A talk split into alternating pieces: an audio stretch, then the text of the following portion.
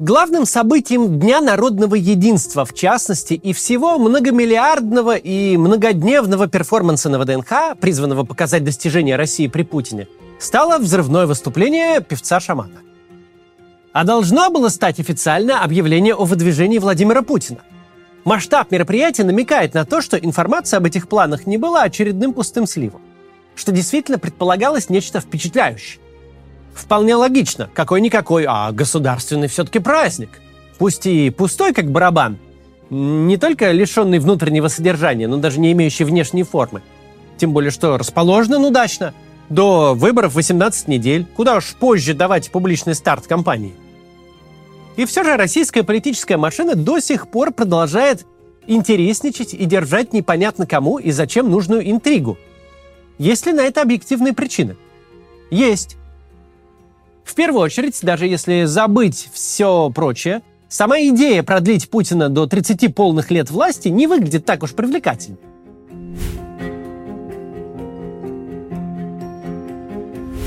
Мы не знаем, насколько правдивы сливы о том, что главным критерием для выбора оппонентов Путина будет возраст. Мол, им должно быть не менее 70 лет. Ну или хотя бы недалеко от этого. Но в целом звучит это правдоподобно. Не просто так за Путиным в последнее время плотно закрепилось прозвище «дед». Он не только выглядит ровно на свой возраст, несмотря на все усилия поддерживать э, моложавость, но, что гораздо более важно, он ведет себя как старик. Почти всякий раз он поднимает глаза от бумажки, написанной спичрайтером, только для того, чтобы выдать очередную историческую теорию. И даже дело не в том, что этот историк-любитель каждый раз несет абсолютнейшую чепуху имени Владимира Мединского – Дело в том, что это типичное поведение пожилых людей. Иметь авторитетное мнение о событиях 700-летней давности и всякий раз, чаще совершенно не к месту, нести их любой публике, которая только готова слушать. Одновременно с этим подобные люди обычно не имеют никакого представления о дне сегодняшнем и воспринимают его лишь как угрозу, как результат грехопадения и утраты былого идеала – Косвенным, но довольно надежным свидетельством того, насколько плотно за Путиным закрепилось реноме старика, может служить совершенно нереальный успех Валерия Соловья и связанного с ним телеграм-канала «Генерал СВР». Да, он несет откровенную околесицу и торгует байками. Весь его контент – чистый вымысел и конспирология без грамма смысла. Но здесь важно помнить, что любая овладевающая массами конспирология должна хотя бы мизинцем левой ноги опираться на реальную почву. Конспирология не может просто висеть в воздухе. Она обязательно цепляется за что-то настоящее, за то, что ее потребитель видит своими глазами. Ведь никто бы не сочинял никакой теории о скорой кончине Путина 12 лет назад, во времена рокировки, когда он не упускал случая порадовать публику голым торсом. А всю избирательную кампанию только и делал, что летал со стерками и доставал из-под воды амфоры.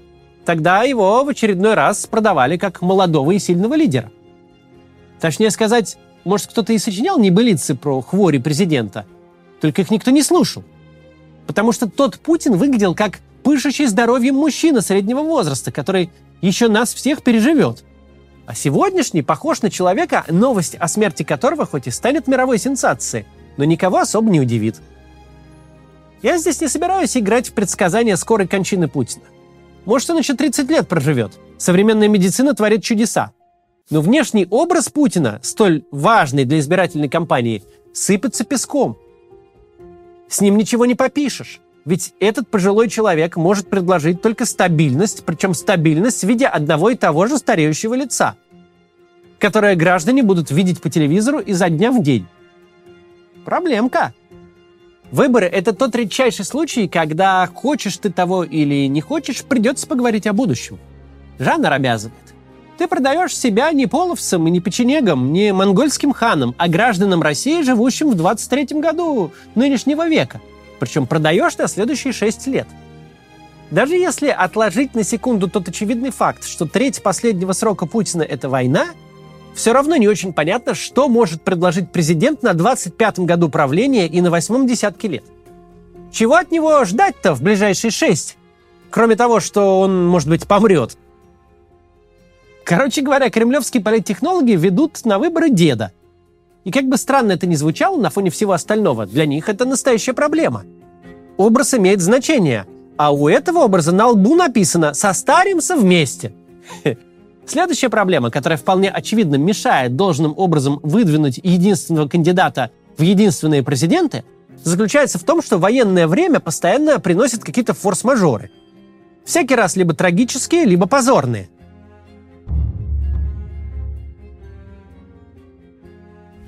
Четвертого ноября, когда, согласно слухам, Путин должен был объявить на ВДНХ о своем выдвижении, публика вовсю обсуждала еврейский погром на Кавказе.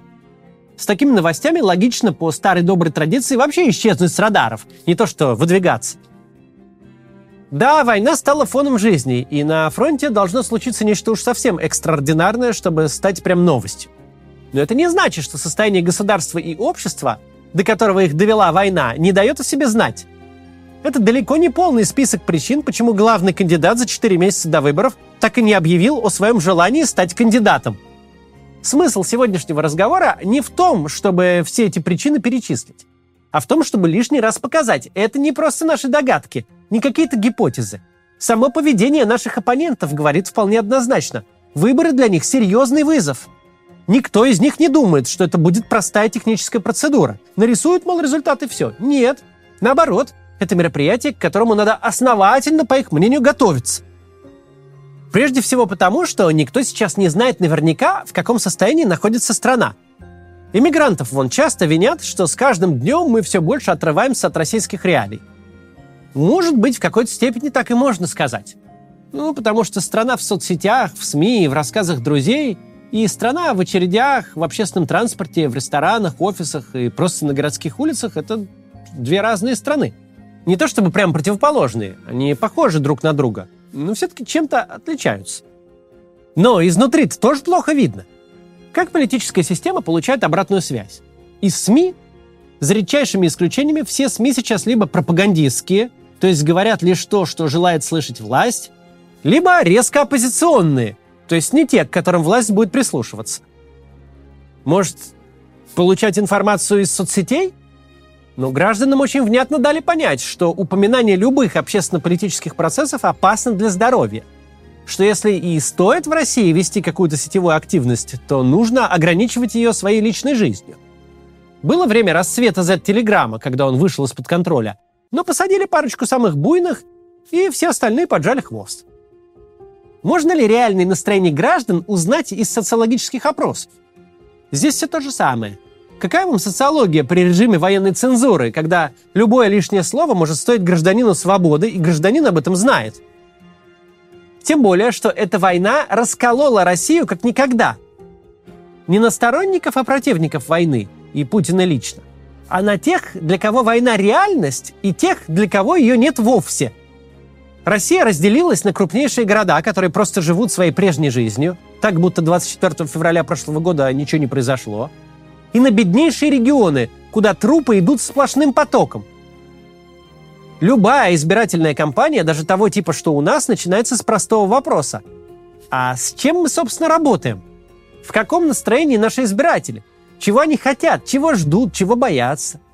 Но сейчас достоверно это понять невозможно. Каждый волен фантазировать на свой вкус.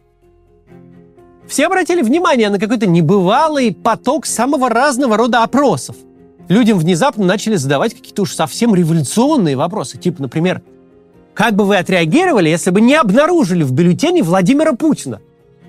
А все потому, что сейчас не иммигранты, но в первую очередь политический менеджмент живет под собой, чуя страны.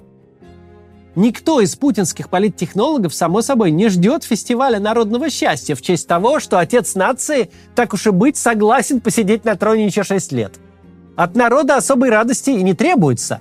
Нужна тихая, спокойная компания, чтобы ненужные на участках люди дом посидели, нужных организованно туда привели, а затем еще и полирнут результат дегом. Общество же должно эти результаты просто принять. Просто у всех разом не должно вдруг сложиться впечатление, что царь не настоящий. И сам себе 80% нарисовал. Призрак белорусских событий 2020 года в Кремле все еще бродит по коридорам и пугает обитателей. Как понять, сложится все гладко или нет?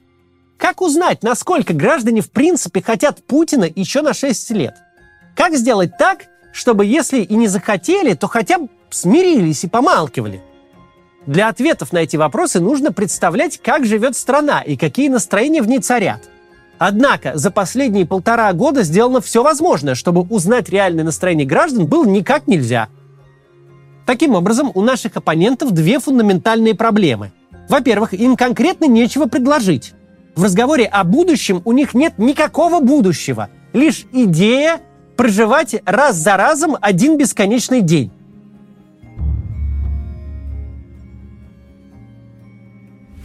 Тут надо сказать, что в стремлении держаться за статус-кво нет никакого криминала. Людям это, в принципе, свойственно. Потому что любые перемены – это риск, а привычное воспринимается как нормальное. Если я прожил сегодняшний день, то и завтрашний точно такой же проживу. Такая логика не лишена смысла. Но беда сегодняшней России в том, что предлагаемый статус-кво максимально далек от стабильности. В стране регулярно происходит всякая дичь. Так что даже тем, кто сознательно отключился от политики, заметно. Государство не в порядке. Оно нездорово. В здоровом государстве наемники не ходят маршами на столицу. Из здорового государства миллион человек не уезжает, куда глаза глядят. А офигевшие от безнаказанности гопники не проверяют паспорта у людей в автобусе на летном поле международного аэропорта, как будто они тут власть. Президент тот же. Но вполне возможно, что в обществе складывается понимание, страна-то уже не та, Жизнь уже не та, которую хочется прожить день за днем. Причем подспудное это ощущение может жить именно в тех регионах, на которые Путин рассчитывает в наибольшей степени. Мы об этом уже говорили. Всем кажется, что от войны пострадала оппозиция. Закрыли сотни независимых медиа, сотни людей сели, сотни тысяч эмигрировали. Но на самом деле это иллюзия. Да, наша жизнь изменилась навсегда. Но что стало с десятками тысяч россиян, которые поддерживали государство и лично Путина? Которые верили пропаганде и проявили высший лоялизм, послушно пошли по повестке. Их жизнь не изменилась. Она попросту закончилась, их нет больше. Полтора года войны в наибольшей степени ударили как раз по тем людям, которые являются опорой любой автократии, по тем, кто не сопротивляется, ходит куда нужно, смотрит куда нужно, полагает, что начальству виднее – Именно им начальство вернуло сына, мужа или отца в черном пакете. Появилось ли у них недовольство? Считают ли жители поселка на 400 человек, побывавшие уже на десятке похорон, что так жить нельзя? Пребывают ли они в постоянном паническом ожидании новой волны мобилизации? Правда в том, что мы не знаем. Потому что тут проявляется вторая проблема, о которой мы уже говорили – в нормальной ситуации, если людям что-то не нравится, они идут на митинг, перекрывают дорогу, публикуют гневные посты в соцсетях, голосуют за антивоенного кандидата на местных выборах. Но у нас ситуация, когда любая публичная активность уголовно наказуема, когда даже родственники мобилизованных в своих обращениях тщательно подбирают слова. Так что мы не знаем, что творится у них в головах. И тем более мы не знаем, как они поведут себя во время президентской избирательной кампании, когда тот же самый лидер, который все это устроил, пойдет на очередной президентский срок. И мы не знаем, как они поведут себя в тишине избирательной кабинки. Как отреагируют на то, что все это вот, вот это вот им назначают еще на 6 лет. Догадываются ли они, что власти пытаются вести себя прилично только до момента объявления результатов? Что сразу после выборов с очень большой вероятностью по душе избирателей и их родных вновь придут. Что выборы эти не про статус-кво, а про резкое ухудшение ситуации. Мы не знаем. Но и в Кремле не знают. Что делает кампанию, самую предсказуемую с точки зрения объявляемого результата, самой непредсказуемой по процессу и последствиям. Что мы с вами можем сделать в этой ситуации? Мы можем максимально испортить Путину и его администрации и без того непростое время.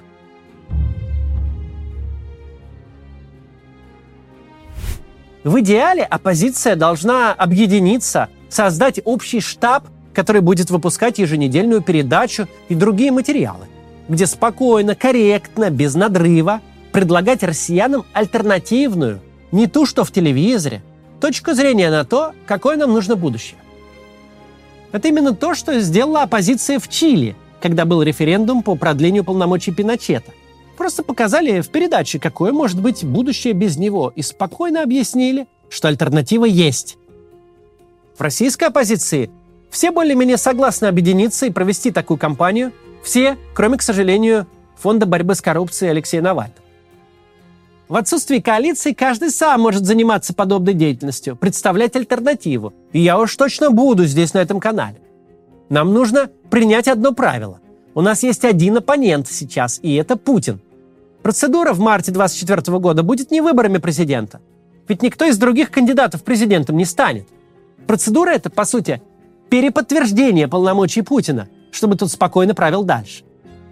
Из каждого утюга россиянам будут твердить, что поставить галочку за Путина – хорошая идея, что все остальные кандидаты плохие.